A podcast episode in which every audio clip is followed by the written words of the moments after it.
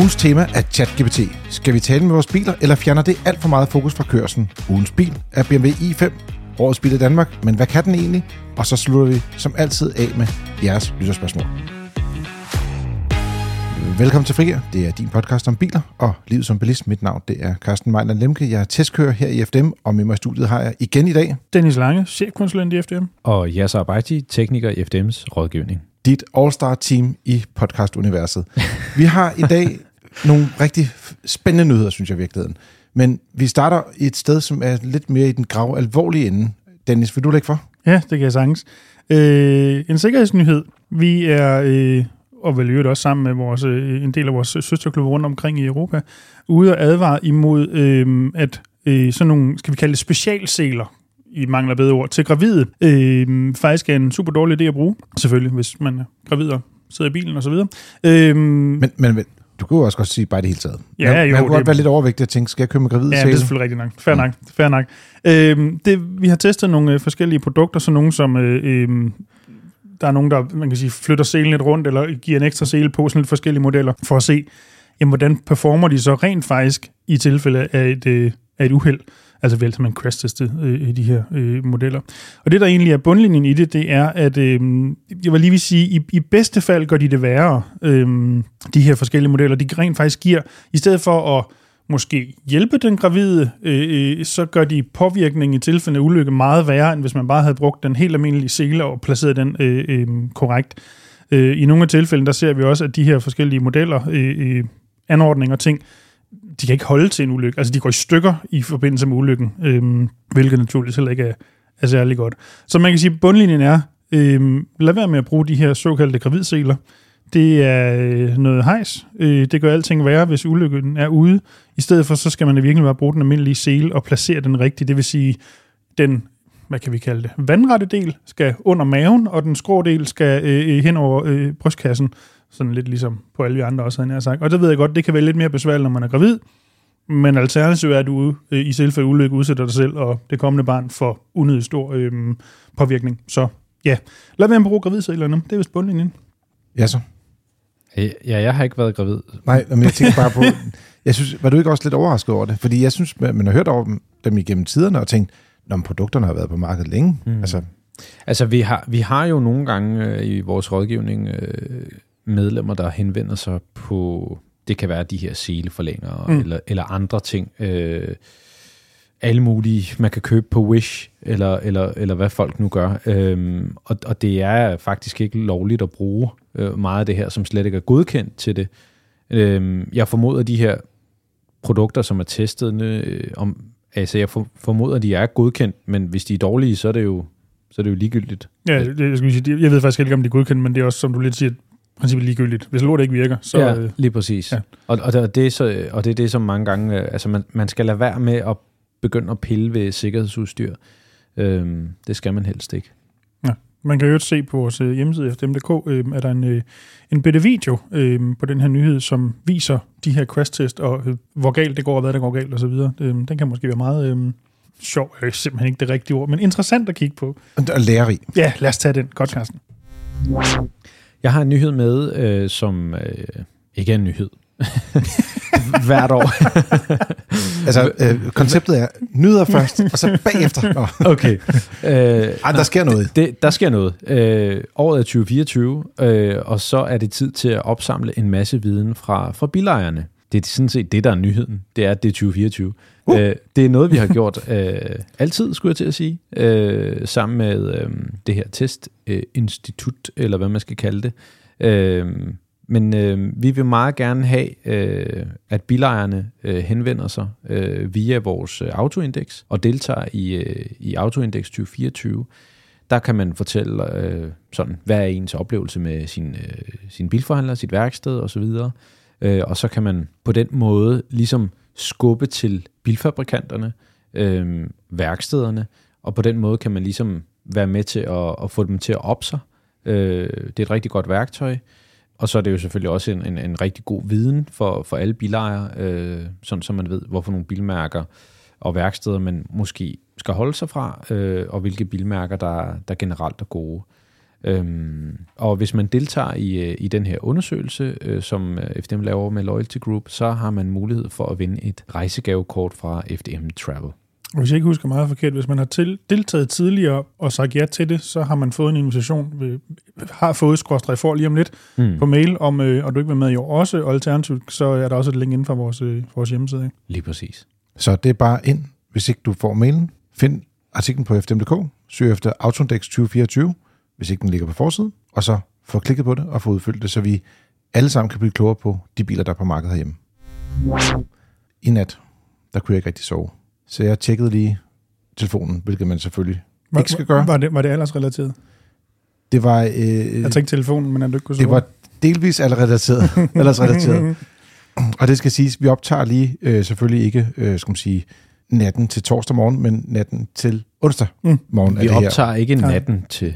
Når vi optager aldrig natten. Du kunne ikke sove natten til onsdag. Nej, ja, som I kan høre, kære lytter, så Karsten stadigvæk utroligt påvirker den her manglende søvn. Ja, åbenbart. Præcis. Men det, der så skete, det var, at jeg lagde mærke til, at der er nogen, der delte, at priserne var faldet på Tesla Model Y. Igen, de justerer deres priser hele tiden lidt op og ned. Men de sidste år, der har det været sådan lidt mindre justeringer, de har lavet.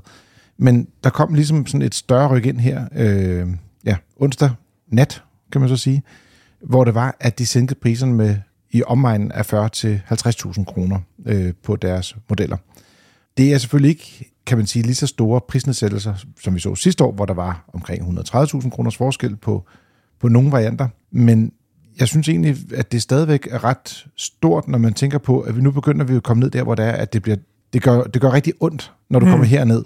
Fordi de skal jo stadig bygge bilerne, de skal stadig transportere bilerne, der skal stadig laves nogle batterier. Så der er jo også en grænse for, hvor langt ned de kan komme og stadig tjene penge. Så, er vi virkelig ikke, undskyld hvis jeg tager ordene ud af munden på dig, men hvis jeg ikke husker helt galt, så er den officielle pris nu det, eller i hvert fald meget tæt på det, der har været den her såkaldte lagerbilspris i nogle uger i hvert fald. Du kan sige måneder.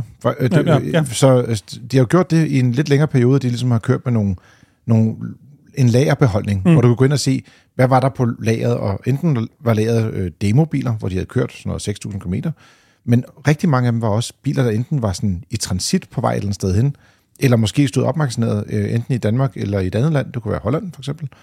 Så sagde de, okay, jamen, de biler vil de gerne sælge, fordi de vil ikke have dem stående, og så har de sat priserne ned på dem. Men nu er standardprisen så på niveau med det, de sådan i grove træk har solgt bilerne til her det sidste 2-3 måneder i hvert fald. Ja. Så det vil sige, at prisen starter fra 345.000 kroner for deres almindelige model, den med bagstræk. Hvis man vil have firehjulstræk og længere rækkevidde, så koster den nu 390.000 i rundtal.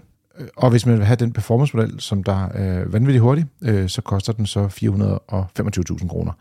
Den er i øvrigt blevet cirka 200.000 kroner billigere, end før de satte priserne ned for et år siden.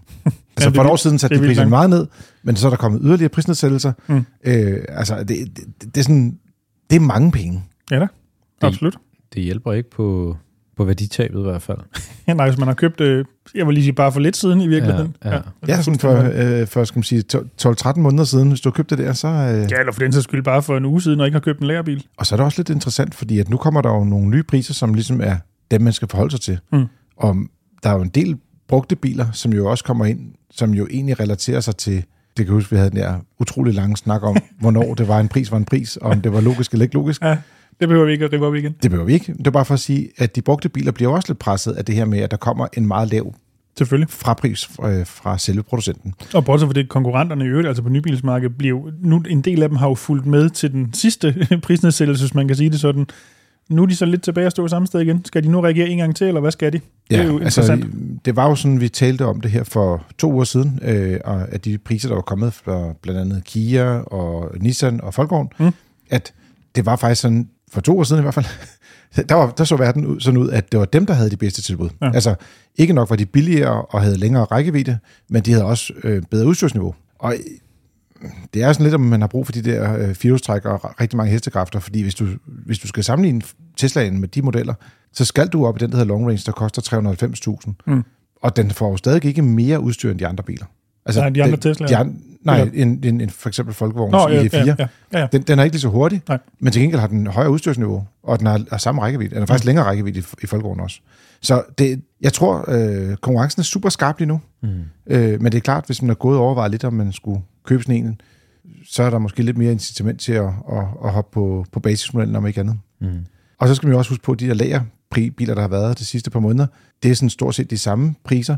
Og da jeg så stadig ikke kunne sove, og lige scrollede ned og kiggede på lagerbeholdning, så var der en enkelt bil, der stod til 335.000, altså sådan lige underkanten af 10.000 kroner under deres listepris. Så der er jo formentlig også stadigvæk nogle lagerbeholdningsbiler, der dukker op til nogle mere attraktive priser, end det, som de siger nu. Man skal så også huske på, at nogle af de her lagerbiler er konfigureret til måske andre steder, ikke? Så det er ikke altid, der er en hængertræk med, eksempelvis. Men det er vel også lige, og det er jo ret unikt for Tesla, det er vel nærmest kun anhængertrækker, der kan være variant, ellers er de, hvis jeg ikke husker galt, udstyrs i øvrigt, så er det en Europabil. Som udgangspunkt. Men selvfølgelig, altså, du er helt ret, tjek det lige efter, at du får det, du lige tror, præcis, du gerne vil have. Ikke? Lige præcis. Ja. Og så kan man sige, hvis man har handlet, så skal man ikke være ked af det, når man har handlet online. Så har man jo mulighed for at fortryde i 14 dage, og hvis man gerne vil beholde sit køb, så kan man jo, så får man jo den nye pris ifølge Tesla. Og det var en god idé lige at sige det med anhængertrækker, fordi det er faktisk stadig standard på de danske modeller. Ja, det er præcis. Så det er jo en af de forskel, der kan være, når man sidder og kigger på priser derude. Men om ikke andet, så kom Tesla også lidt til bilmarkedet igen, og så kommer der endnu flere priser, og dem kommer vi jo også til at lave sådan en... Hvis du går ind i dag på FDM.dk, så vil du kunne se en ny oversigtsside, vi har lavet, hvor det er, at vi ligesom følger op, hver gang der kommer nogle nye tilbud, fordi at vi synes efterhånden, der kom så mange tilbud, at altså, vi har dels lavet en nyhed, der går direkte på Teslaen, fordi den er alligevel så markant, og den mest solgte bil i Danmark sidste år, så det giver mening at skrive om den. Men andre gange, så kan det være, at der kommer en anden bil, hvor man siger, et tilbud, men er det nok til at lave en nyhed på det?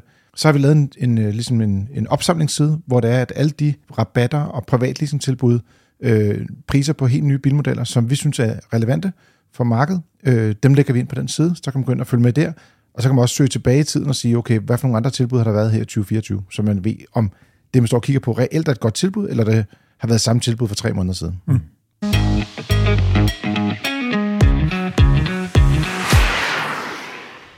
Denne uges tema er ChatGPT i biler. Det er sådan, at Volkswagen og Skoda, de har annonceret over på CES-messen i USA, at de vil indføre en variation af ChatGPT inde i deres biler. Og det vil sige, at det vil ikke være den fulde ChatGPT, som man kender fra nettet af, men være en del af funktionerne i det, og der vil også være nogle ting, som den ikke deler som sådan ud af bilen bagefter.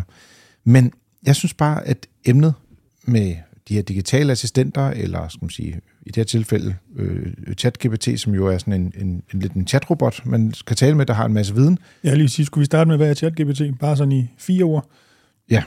Kan man bruge flere end 4? Ja, det er fordi okay. Jeg har en lille sætning, jeg godt vil læse op. Så. Det må du gerne. Fordi at vores kollega Mikkel William Nielsen, han har skrevet en artikel om det her, og han er meget glad for det her AI-univers, og derfor er det jo det er fedt, når der er nogen, der er nørder og skarpe i et område, og så taler direkte ned i det. ChatGPT er en avanceret sprogmodel, der er udviklet af OpenAI.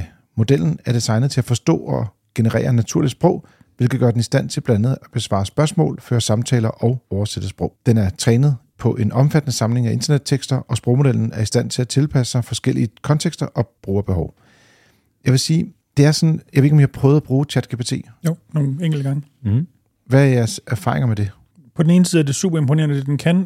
På den anden side, så hvis man med vilje prøver på at føre den i uføre, så er det også relativt nemt, hvis man kan sige den. Få den til at sige noget, der i hvert fald ikke er rigtigt. Men altså, den ved jo ikke andet, end den bliver fodret med, hvis man kan sige det sådan. Det er jo det, der er ulempen. Men det er helt sikkert, det er imponerende, at man kan lave et værktøj, der kan langt hen ad vejen svare tilbage, som var det et rigtigt menneske, du sad og skrev med. Ja, altså det er også nogle af de ting, jeg har prøvet at drille ChatGPT, og man kan sige, der er jo en light version, og så er der den dyre version, og så er der også, Microsoft har jo også deres version.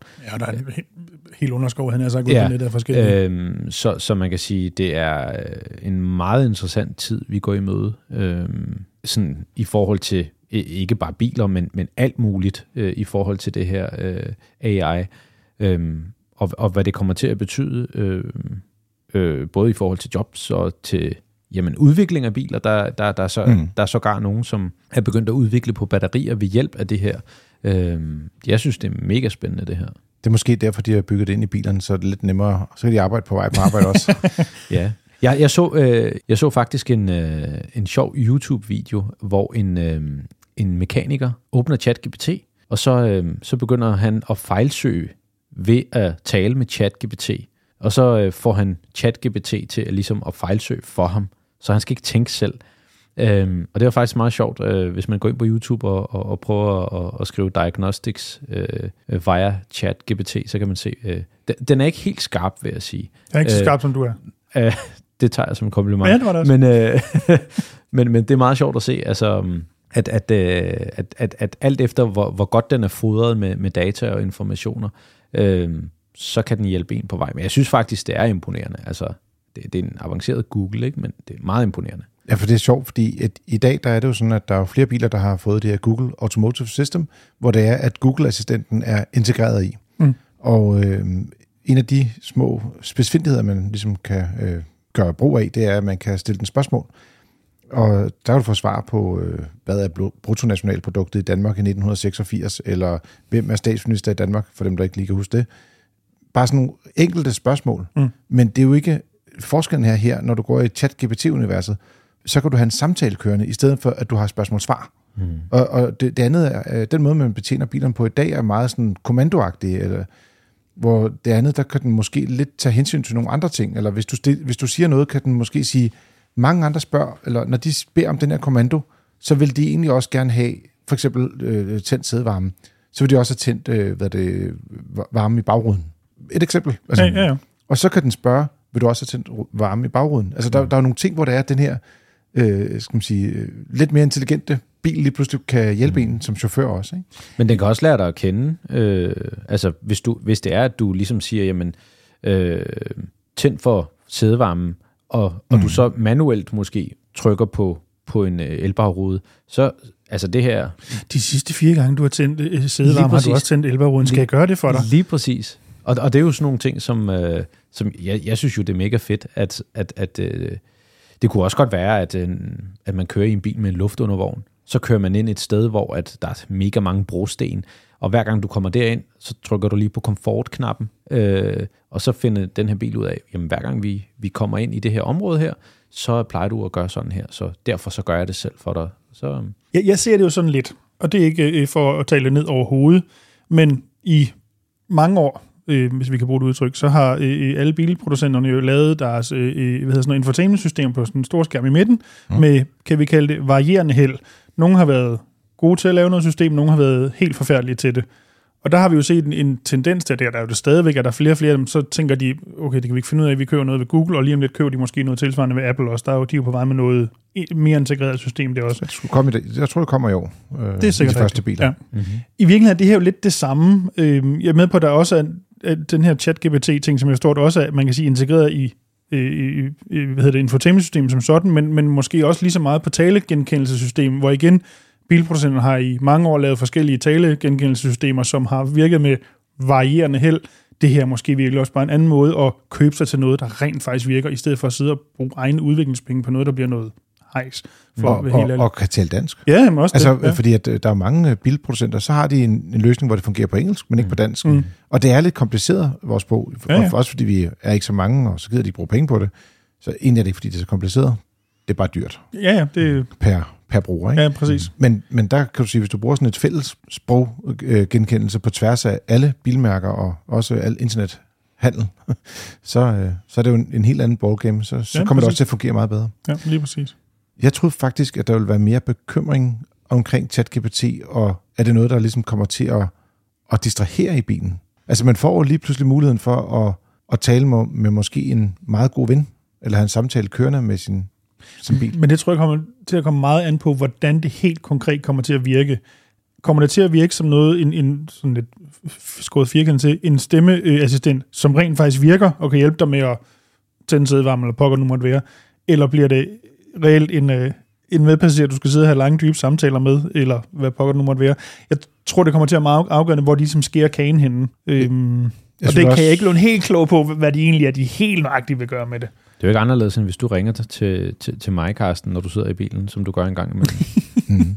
Altså, det kan jeg også forstyrre dig, tænker jeg. Jeg synes, det er afslappende. Nå. Jeg kan godt lide at have din stemme kørende også der. Så hvis I ikke lige hører podcasten, så bliver jeg nødt til at ringe. Jeg tænker ikke nødvendigvis, det her det bliver noget, der sådan bliver trafikmæssigt farligt. Altså, det er mere... Ikke hvis det bliver gjort ordentligt. I nej, lige præcis. Jeg tænker også, det kan også være, at det kan redde nogle ting, fordi i dag, hvis man kigger i trafikken, så er der rigtig mange, der sidder og bruger deres telefoner. Mm. Og på den her måde har du faktisk adgang til de ting, du egentlig godt kunne tænke dig at gøre, men ikke bør gøre på en skærm. Ja, i en eller anden udstrækning. Du har nok ikke adgang til din Facebook-profil, og din Instagram-profil, og din TikTok, og din... Nej, du kan ikke se billederne. Altså, let's face it, du skal jo kigge ud af ruden. Men det kan jo godt være, at der er nogen, der havde sendt en besked i Messenger, og du kunne få den læst op. Jeg vil bare sige, når man er i... Nu er jeg jo iPhone-bruger, det tror jeg, I også er begge to. Mm. Påtømmet, ja. Ja, jeg ved godt. Jamen, det er, fordi du kan ikke lide det, så jeg ved godt, du vil hellere være fri for det. Ja, men det er en helt anden snak. men i den... Der er der jo faktisk en oplæsning af beskeder. Mm. Altså, på Carplay, ja. På Carplay. Mm. Ja. Gamle dage, sms. Som jo har fået en helt vanvittig åndssvag tilretning. I gamle dage, når man skulle svare på en besked eller sende en besked, så sagde den, du har skrevet det her, vil du sende? Og så sagde du ja, og så sendte den. Hvis du gør det på et svar nu og siger ja. Nå, men jeg har skrevet ja. Nej, det var for pokker ikke det, du skulle. Du kan også sige nej. Hvis du siger nej, så sender den et svar, der hedder nej. Ja. Hvis du siger ja tak, så forstår den om, så sender jeg det. Det er bindegalt. Pisseirriterende. Undskyld. Nå. Ja, det var et tidspunkt. Men det handler meget omkring det her med, hvor godt det er indskrevet, den her talestyring i det hele taget. Jeg vil bare sige, det der med, at man kan få læst en besked op, mens man kører, så du ikke behøver at kigge på noget, men du kan bare få læst ud, kan du købe gulerødder med på vej hjem? Og så siger man bare, vil du svare? Ja. Og hvad vil du svare? Ja tak. Eller det må jeg ikke sige ja tak så. Så bare sige ja. Vil du sende helt ja, tak, eller for den der skyld, hvor i hvert fald min erfaring er, at Android Auto virker bedre end Apple CarPlay gør, men det er en detalje. Hvis du gerne kører og gerne vil høre noget musik med, hvad ved jeg, Britney Spears eller et eller andet, og så du bare kan sige til den, sæt det der på, og den så gør det. I stedet for, at du skal sidde og hvad du skal levere med rode i på skærmen og så videre. Ikke? Men, hvis du har abonnementet hos Apple Musik, kan du også gøre det. Men det er jo ikke sikkert, man gider bruge den tjeneste. Nej, det er det. Nej.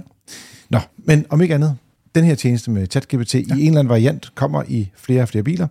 Vi ved også, at DS Automobil er i gang med at teste på op mod 20.000 biler. Kinesiske NIO har også noget, de kalder det kunstig intelligens i den der assistent, der hedder Nomi. Mm. Altså NOMI, men det lyder ligesom kendt mig. Jeg vil sige, den føles ikke så intelligent. Men når man betjener den, det føles mere som sådan en... Den har mere den der Tamagotchi-ting kørende med, som den lille bold, der sidder og drejer rundt, som gør den... Ja. Nuttet om ikke andet. Ja, men, lidt distraherende, kan man også sige. Ja. Og så kommer der også en virtual assistent i Mercedes-Benz, som også bliver lidt mere avanceret, end det man har set hidtil. Så det er ikke de eneste, der kommer flere steder, og vi forventer også, skal man sige, at det er noget, der kommer til at, synes jeg i hvert fald, revolutionere måden, man bruger biler på fremadrettet. Men var det ikke også meget naturligt forstået på den måde, at mange af os jo i vores hjem jo også i stigende grad har smidt forskellige af de her former for assistenter ind, altså...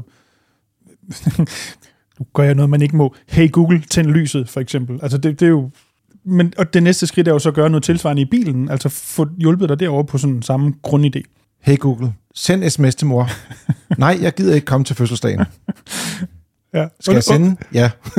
vi undskylder relativt dybfølt for alle de enheder, der nu vil rundt omkring i biler og hjem er gået amok. Nej, jeg tænker nok, det nok skal reagere på de konkrete stemmer, så den kan have forskel på det. Nej. Kan Google ikke finde det? Jo, men det kan den godt, men det er jo på den konkrete ting. Hvis nu du vil se, hvad der er i en kalender, ved den godt, det er dig. Men alle kan tænde og slukke lyset, for eksempel. Ja. Det er derfor, du ser mange sådan nogle YouTuber, der anmelder sådan noget, så biber de eller muter ud, når de siger, hey Google. Nu har vi gjort det 3 gange. Så hvis vi har lavet et eller andet fuck-up i dit liv, så skriv ind på podcast@fdm.dk.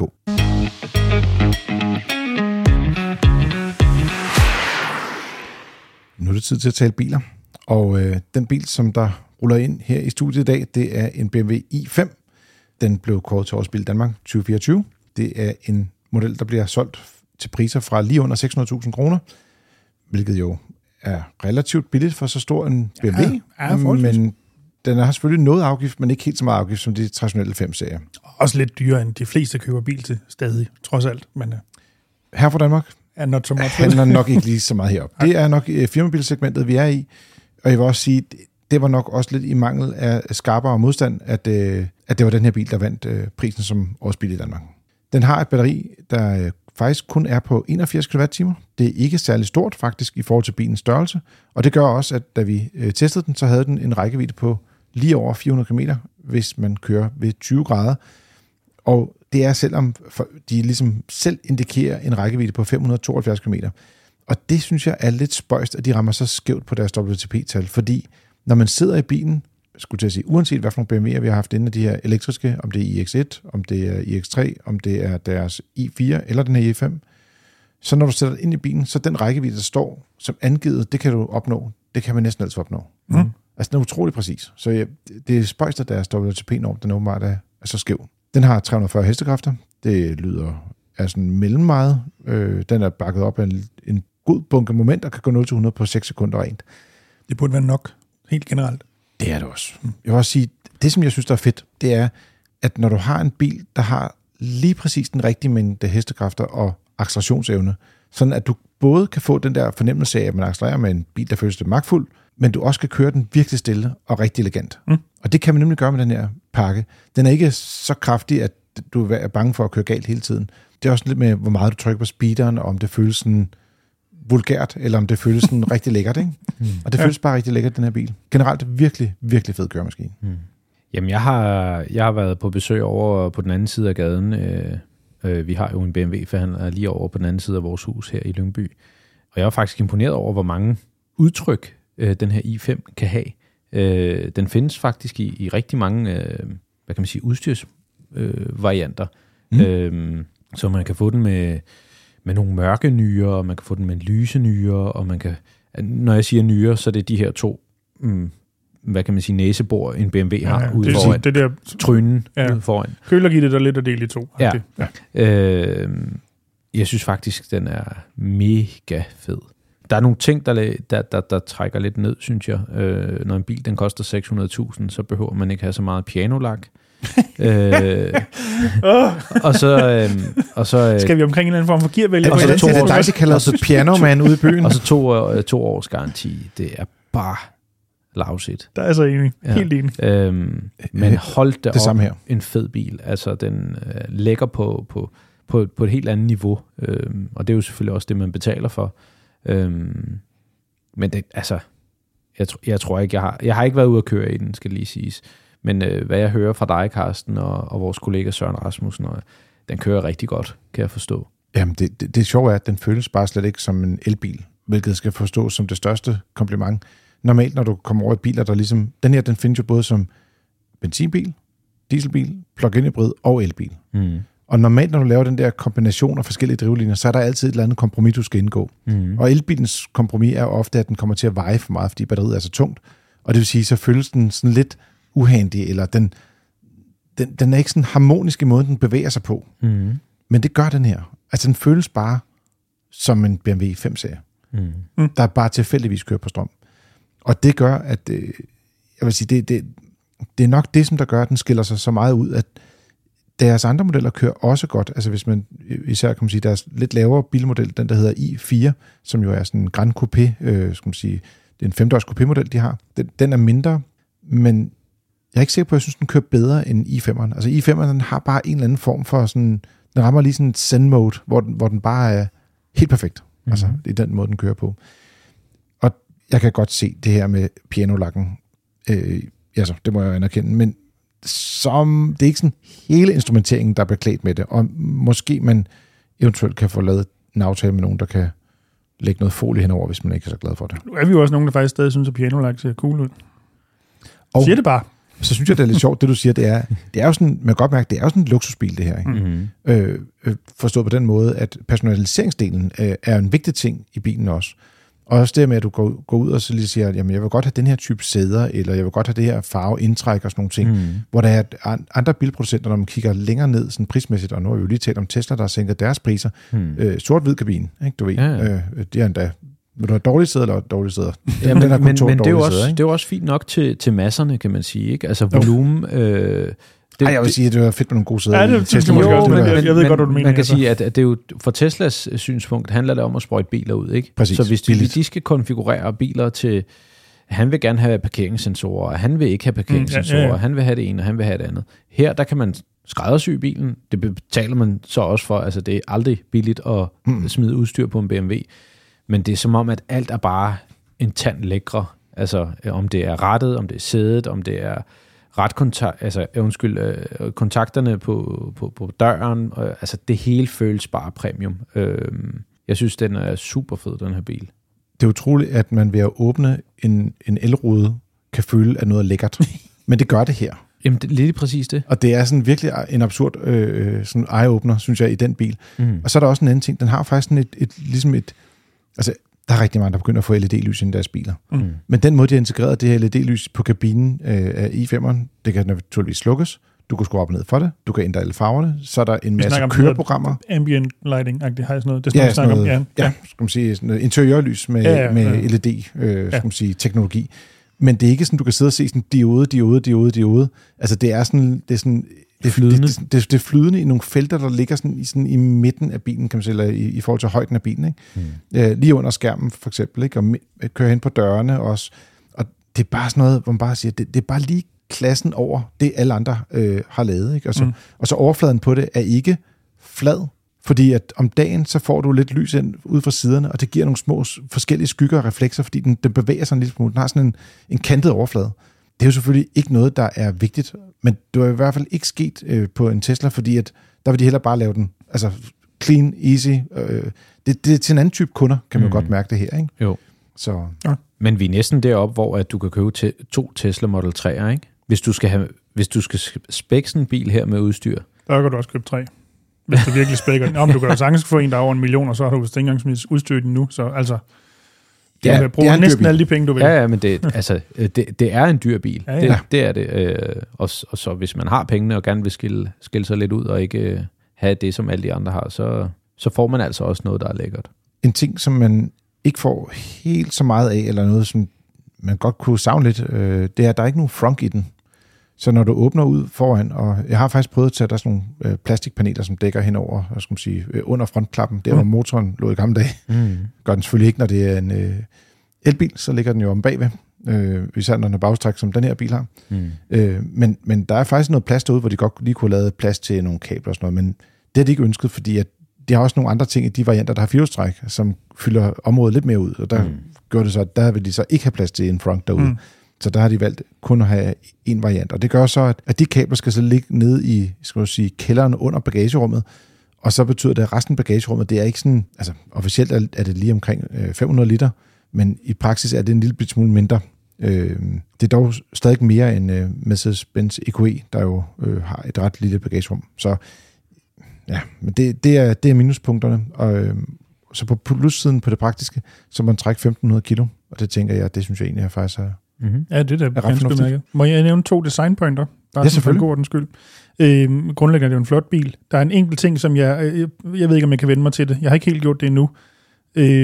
Og det er C-stolpen, altså den bagerste stolpe, som for BMW-standard er vanvittigt tynd. Jeg kunne godt tænke mig, at den havde lidt mere chunky i det, og dermed se lidt mere solid ud-agtigt. Men det anerkender, det er mig. Der kan sagtens nogen, der synes fuldstændig modsatte. Det er lidt en anden vej, end BMW er gået i mange år. Og det, jeg måske synes, der så er mere interessant, og det har jeg ikke nogen sådan særlig holdning til, men i rigtig mange år, hvis ikke til nærmest altid, så har BMW jo, når du har kigget på den profil, så forhjulet har siddet ret langt fremme. Stykket fra forhjulet og frem til spidsen af forkofangeren har været kortere end stykket fra forhjulet og hen til, altså bagudrettet hen til fordøren.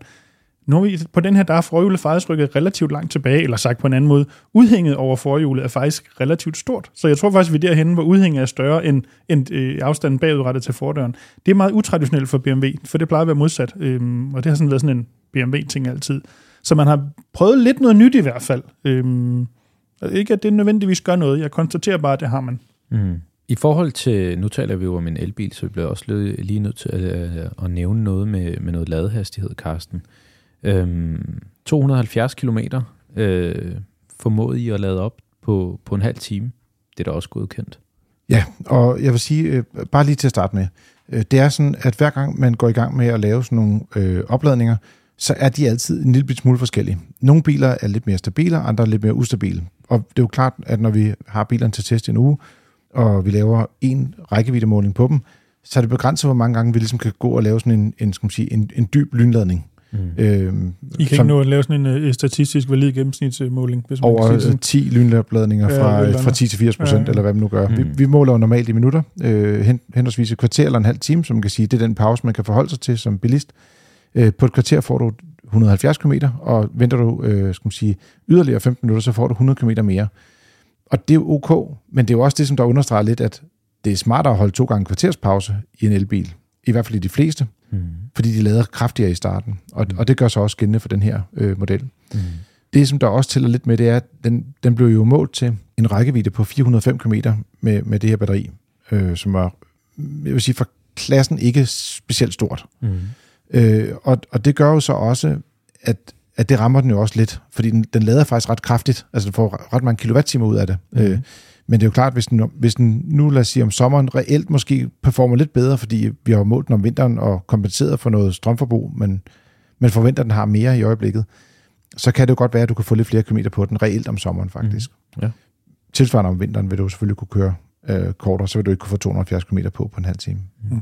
Men jeg vil sige, 405 km, det er ikke sådan voldsomt imponerende. Det synes jeg ikke. Jeg var faktisk lidt skuffet over rækkevidden på bilen. Men man kan jo så sige, det kigger på batteristørrelsen, så er det måske fair nok. Altså, er der varianter på vej med større batteri? Ved vi noget om det? For det kunne man jo teknisk set godt forestille sig. Ja, jeg er ikke 100% på det. Det må jeg anerkende. Men okay. Jeg er ret sikker på, at de har større batterier på vej også. Der kommer i hvert fald også en stationcar. Mm. Og den er rigtig interessant, men forventes først at komme til Danmark her til sommer. Og der skulle prisen også være, i hvert fald hvad jeg har forstået, fornuftig. At det bliver ikke en markant dyre bil i hvert fald. Mm. Så den er der også mange, der ligesom kunne overveje at gå efter, også fordi det her bagagerum, hvis man lige har brug for at fylde op til en tur i sommerhuset eller på sommerferie, så kan man jo sætte et net op bagved og ligesom sikre lasten bedre, og så kan man fylde noget mere, feriebagage ind bag i en stationcar frem for en sedan, hvor du er jo lidt begrænset, kan man sige. Du går ind på fdm.dk og se testen derinde, læs den, og også ind på YouTube, hvor vi har en video, hvor det er, at Søren gennemgår alle fordele og ulemper ved den her model. Og nogle gange er det lidt federe at se det her. En sidste lille detalje, måske, det var, bagsædepladsen er god, men den er ikke sådan ekstremt god. Altså, det er ikke ligesom Folkevogn ID7 for eksempel, som vi også har haft med til noget forpremiere. Der kan man godt se, at der er noget mere benplads på bagsædet. Og der er den lidt presset, den her 5-serie, i den måde, den er blevet pakket på. Så det er nok en af de udfordringer, der er, når du laver bilen både som benzinbil og så også som elbil samtidig, og skal det hele til at passe sammen. Men FDM.dk, der kan du både se videoen og også læse testen.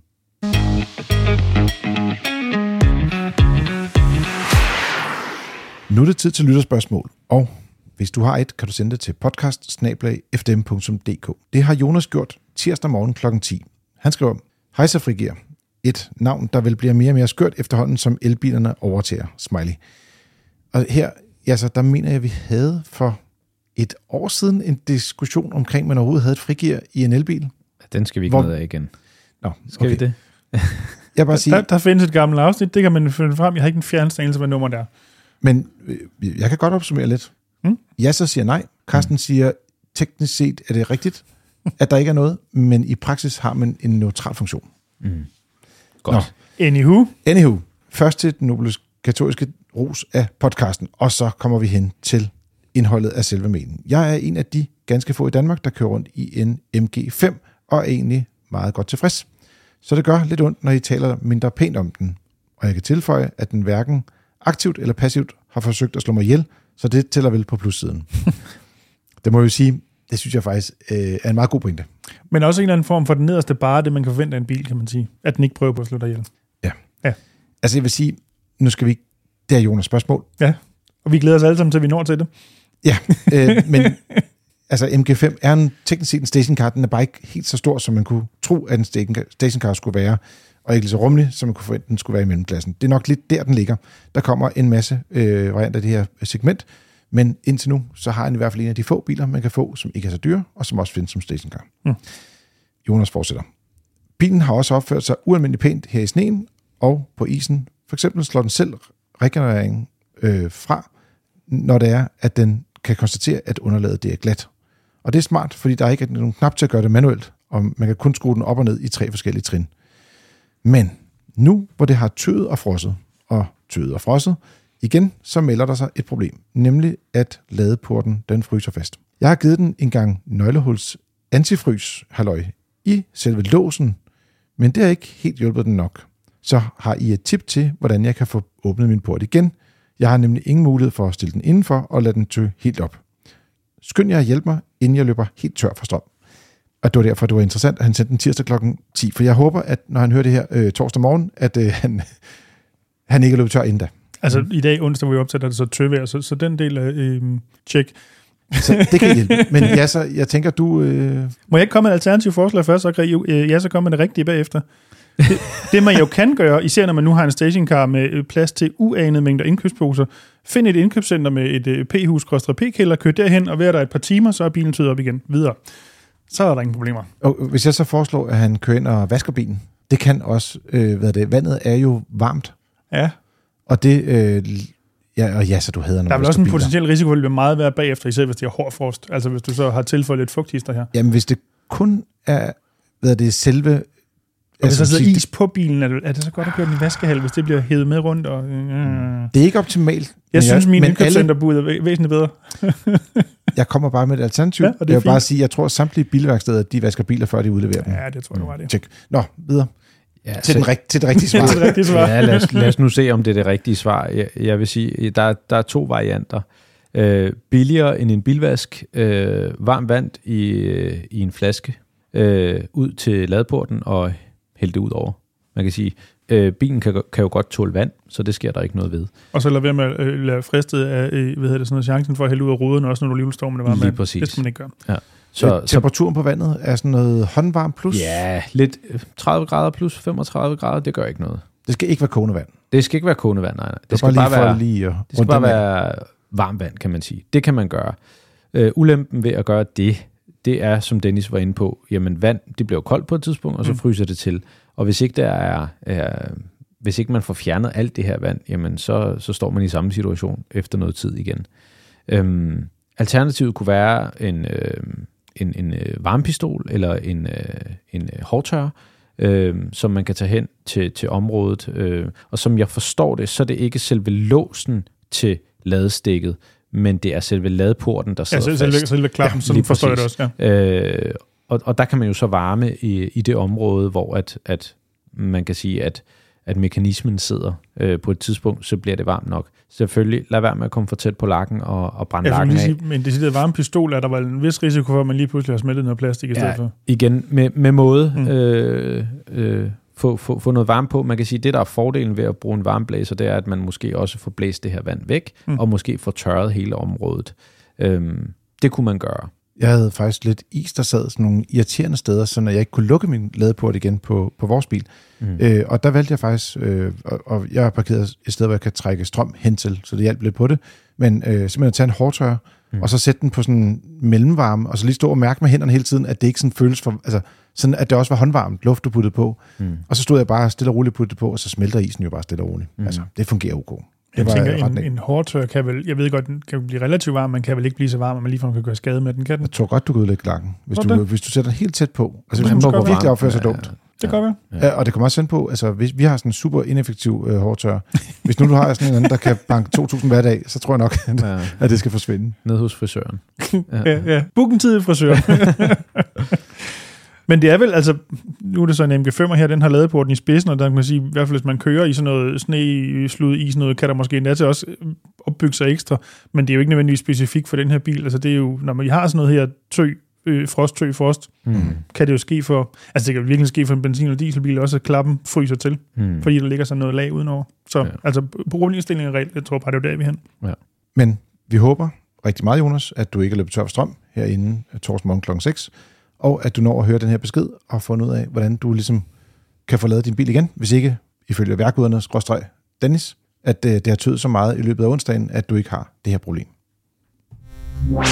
Vi har også fået en mail fra Lukas. Han skriver, hej Frigir, tak for en rigtig dejlig podcast med superrelevante emner og brugbar info. Jeg har lyttet med fast her det seneste halve år, og det kommer jeg nok til at gøre mange år frem. Lige nu ejer vi en 11 år gammel Volvo V70 diesel med 5-cylindret dieselmotor, og det er en rigtig dejlig bil med masser af udstyr og masser af plads. Vi kører lige under 20.000 km om året, og cirka 60% af de kilometer er sådan nogle ture på 10-50 km, og de sidste 40%, det er over 400 km ture, vi kører i weekenden, så det kan nok egentlig ikke helt svare sig for os at køre diesel længere. Men nu er vores dejlige Volvo begyndt at bruge kølervæske, og mekanikeren, han har undersøgt det, og siger, at det er toppakningen eller topstykket, som er færdigt, da der er overtryk og udstødningsgas i kølervæskebeholderen.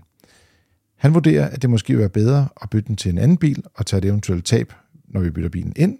Og så tilføjer han lige, han synes egentlig, det er meget fair, at han ikke bare vil tjene nogle penge på at reparere bilen, men rent faktisk kommer med et godt tip. Det er svært ikke at have respekt for fagfolk, som også anbefaler, at man ikke gør noget. Ja, eller ikke lægger penge i deres baglomme. Præcis. Ja, så lige her, der blev jeg bare lidt nysgerrig, fordi at jeg ikke er mekaniker. Ja. Og ved præcis, hvad det betyder, at der er udstødningsgasser i kølevæskebeholderen. Jamen det betyder, at der er lækage i bilen, som gør, at kompressionen fra motoren, altså forbrændingen, den løber over i kølesystemet. Og det er to separate systemer, så det lyder... Det lyder som noget, der ikke er godt. Det lyder som om, at hans mekaniker er dejlig ærlig, og det glæder mig. Men det lyder også som om, at han måske skal overveje, hvad det næste skridt skal være med den her bil her. Fordi det er ikke billigt, og hverken at få skiftet et topstykke, hvis det er det, der skal til, hvis det skal plansleeves, hvis det skal repareres, alt efter hvad det er, der er årsagen, kan man sige. Det er ikke billigt at lave sådan nogle operationer her. Kan man nogle gange finde på at skifte motorerne i stedet for at foretage reparationer af dem med den her type fejl, eller vil det være så dyrt, at det ikke kan svare sig? Altså, motoren vil jo altid have en værdi, selvom den er gået i stykker. Altså, det jern, han tager ud af bilen, har jo stadig en eller anden form for værdi, ikke? Det kommer an på, hvad sådan en donormotor, den skal koste, ikke? Fordi skal man bruge meget tid på at reparere det, der i forvejen er i stykker, eller skal man bruge lidt mindre tid på at få en donormotor i, som man ikke nødvendigvis kender historikken på? Så det er sådan lidt... Der er ikke et hurtigt svar der. Nej, og der tænker jeg, når hans mekaniker er så ærlig, der skal han gå efter hans råd og vejledning. Det tænker jeg godt, han kan få et godt råd derfra, hvis det er den vej, han ønsker at gå nedad. Ja, det er vel lidt... Nu ved jeg godt, du kan læse det helt færdigt, men det ved jeg ikke, om du har tænkt at gøre, Karsten. Men det er jo det... Nå, så, der er også et spørgsmål, så jeg tænker, det skal vi jo også til. Så lader jeg være med at referere det. Godt. Så Lukas fortsætter. Vi overvejer at købe enten en ny Tesla Model 3 Rear-Wheel Drive, eller måske vente lidt og se, om Polestar 2 med Pilot og Pluspakken er kommet en fornuftig pris på brugtbilmarkedet omkring de 350.000 kroner. Vi er lige ved at prøve begge biler et par gange, og vi har egentlig ikke brug for meget mere plads, end de to bilmodeller har. Men et par venner siger, at det vil være ærgerligt at skille sig af med Volvoen, da den jo ellers ikke fejler noget. Og vi er også lidt en smule nervøs for at bruge, lad os sige, 20.000 til måske 60.000 kroner for at få ordnet en 11 år gammel bil. Den bliver heller ikke nyere af at blive repareret. Volvo er jo ellers kendt for at være rimelig holdbare, så hvis vi får den lavet, har vi måske alligevel en god bil i mange år endnu. Volvoen har de betalt, og de er blevet tilbudt 42.000 kroner hos Tesla, og han oplyser også, at de har mulighed for at have en ladestander derhjemme, altså, men ellers vil de nok heller ikke overveje de her to elektriske biler. Hvad synes I? Har I en anden løsning? Tak for et svar. Må jeg starte? Så kan I bidrage bagefter, havde jeg sagt, med noget mere fagligt, eller hvad man skal kalde det. Min mavefornemmelse... Var det en sådan pseudosviner? Nej, det var det faktisk overhovedet ikke. Ikke engang lidt. Nærmest det modsatte i virkeligheden. Nå, godt. Min sådan mavefornemmelse-grundhandling, når vi har at gøre med en relativt gammel bil, som jo så også har en relativt begrænset værdi, fordi den er relativt gammel, så er det typisk sjældent en god idé at kaste alt for mange penge efter større reparationer.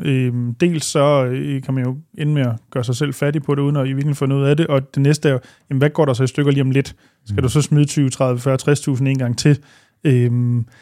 Og når det så ovenikøbet også, det er en dieselbil, hvor de ikke rigtig har kørselsbehov, der passer til en diesel, så mit umiddelbare bud er, skil af med den her bil, inden det går helt galt, og køb noget, der er bedre og passer mere til dig. Det tror jeg, man bliver gladere af i længden. Det er min mavefornemmelse. Et lille juraspørgsmål, hvis man må... Bare, det er fordi, jeg ved, Lukas ville have spurgt om det her, ikke? Ja. Hvordan er det, når man nu ved, at der er en skade på motoren? Hvordan skal man forholde sig, når man sælger den? Fordi nu har han jo fået et bud hos Tesla, men det kan jo godt være, det er bare sådan en online-tjeneste, indtast nummerplade, bla bla bla, altså du ved... Ja, ja. Man skal vel fortælle om, hvis man har fået noget at vide, som er sådan en større fejl, også selvom man er en privatperson, ikke? hvis man er bevidst om en, hvad der jo så vil være en mangel, hvis vi skal kalde bruge juratingene på den genstand, du sælger, så er du også forpligtet til at fortælle det. Ja, godt. Det var bare lige for at få den del klar, og jeg kan bedst lide, når du siger det, fordi du bruger de der underlige jura-ord. Jura-ord. Ja. Jamen, ja, så. Jeg er faktisk enig med Dennis. Nå, så var det ikke helt tosset alligevel. Nej, fordi hvis den her operation koster, lad os bare sige 35-40.000 kroner,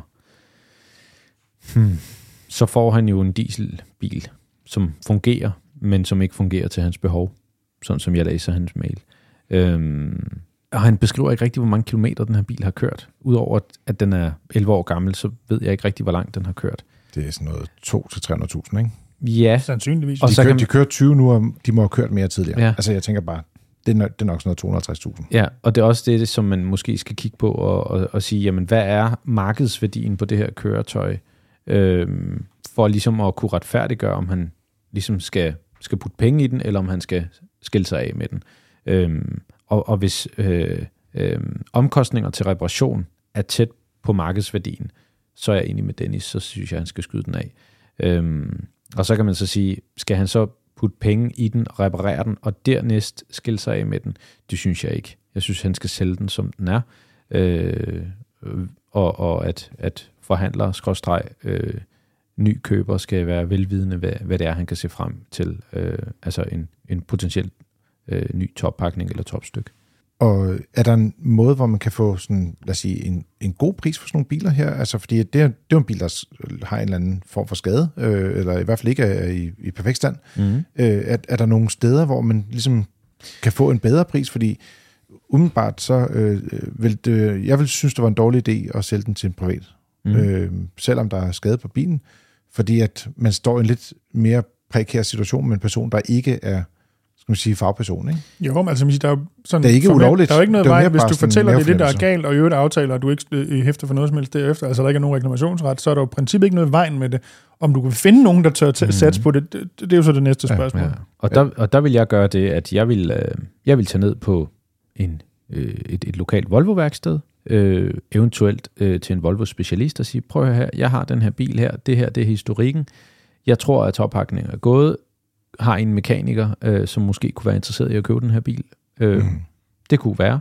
Alternativet er, at prøv at sætte den til salg og forklare pænt, hvad det er, den fejler, og hvordan dens historik har været, og så må man jo se, om der er nogen, der er interesseret. Fordi det her kan jo godt være, at der står en mekaniker, der siger, det kan jeg fikse selv, det koster mig ingenting at skifte den top. Jo, min tid at skifte den toppakning. Men det vil de måske gerne tjene selv. Lige præcis, og så har jeg en bil, der kan køre i mange år, og så i stedet for, at jeg skal betale 100.000 for den, så betaler jeg måske kun 75 for at bare komme med et eller andet. Så det kan selvfølgelig lade sig gøre at sælge den, hvis prisen er rigtig. Selvfølgelig. Jeg vil sige...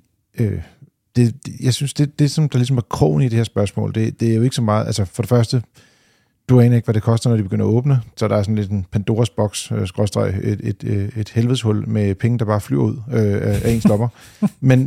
men derudover, så den anden ting, det er, at jeg synes det vigtigste, og det var også det, du var inde på, ja, så det er det her med, at dieselbilen passer jo ikke til 60% af deres kørsel. Mm. Så... Og dermed teknisk set ikke til 100% af deres kørsel. Præcis, fordi 60% er faktisk en meget væsentlig del af de køretur, de laver. Så det er sådan, det er for kort, så de skulle enten over i noget benzinbil eller noget el. De er allerede klar til el. Godt, jamen så synes jeg, der er ikke andet at gøre end bare at tage det spring. De kan jo eventuelt overveje, om de vil lease en periode, for der sker rigtig meget med prisen på elbiler i øjeblikket. Vi kan jo se, at bare i den her uge kom der lige endnu en prisnedsættelse. Jeg vil sige, inden for det her bilbudget, han har lagt her, der kan han også få en Model Y i stedet for.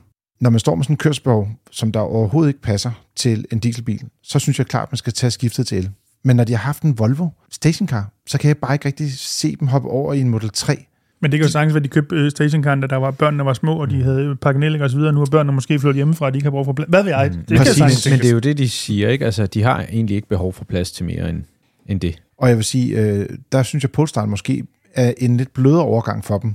Så det vil jeg nok overveje også lidt mere over i Volvo-universer, Volvo-filet, som de har. Mm. Og så synes jeg også, man måske kunne overveje den nye faceliftede udgave af Volvo XC40, der starter på 400.000 kroner, som selvfølgelig er 50.000 over her, men de kommer jo også på tilbud skal man sige, lettere tilkørte biler. Det er også lidt det, han søger efter i Polestar, rent prismæssigt, ikke? Mm. Hvor det er, at du faktisk får en virkelig fed bil. Mm. Altså, og så får de stadig den der Volvo-fornemmelse, Volvo-feel, som de har i forvejen og kender fra deres V70. Mm. Det var svaret, Lukas, for os. Vi håber, du kunne bruge det, ellers skal du sende en mail ind til podcast@fdm.dk. For alle andre, så var det frigivet for denne gang. Lyt med igen næste uge, hvor det er Dennis, Yasser og jeg. Vi legner ugens nyheder, tema og bil op og svarer på jeres spørgsmål. Husk, at alle artikler er tilgængelige på fdm.dk, hvor du også kan finde tilmelding til vores nyhedsbrev. Tak fordi du lyttede med denne gang, og god tur derude.